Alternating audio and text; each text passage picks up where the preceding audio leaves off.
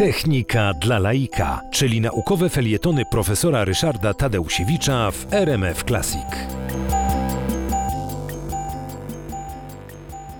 Języków programowania, o których mówiliśmy kilkakrotnie na antenie RMF Classic, było i jest ogromnie dużo.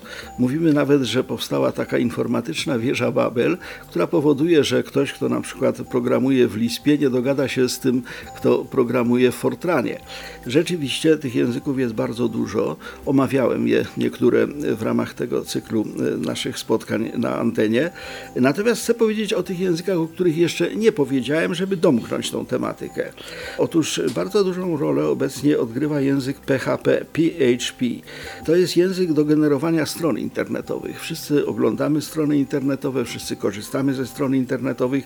Niektórzy tylko z nas sami tworzą te strony, a ci, którzy tworzą, właśnie bardzo chętnie używają się języka PHP, który do tego celu jest y, bardzo przystosowany. No i oczywiście dzięki temu te strony internetowe mamy. Innym y, językiem, którego nie omawialiśmy, a o którym warto wspomnieć, jest język SQL. SQL to język do tworzenia baz danych. Bazy danych to obecnie bardzo ważna dziedzina. Mamy ogromnie dużo różnego rodzaju informacji, które chcemy zamknąć w takich bazach danych. W tych bazach danych trzeba sprawnie wyszukiwać te informacje, trzeba je porządkować, trzeba je aktualizować. Wobec tego język SQL do tego służy i to jest właśnie kolejny z tej właśnie wieży Babel, taki, który jeszcze szerzej omawiany nie był. Obliczenia matematyczne y, na konkretnych liczbach no, prowadzone są przez komputer bardzo naturalny sposób. Omawiane przez nas języki Algol, Basic, Fortran potrafią to robić mm, bardzo dobrze.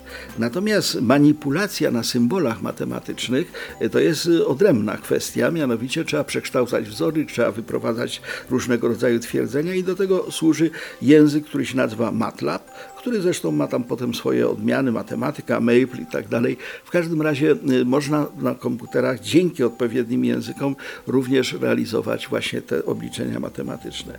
Bardzo ciekawym językiem jest AutoCAD, y, który służy do projektowania inżynierskiego. Obecnie nowe samochody, nowe samoloty, nawet nowe hulajnogi y, projektuje się najpierw właśnie w tym AutoCADzie, dopiero potem się mm, to wszystko buduje. Bardzo ciekawym językiem, także nieomawianym, ale wartym jest język prolog do sztucznej inteligencji.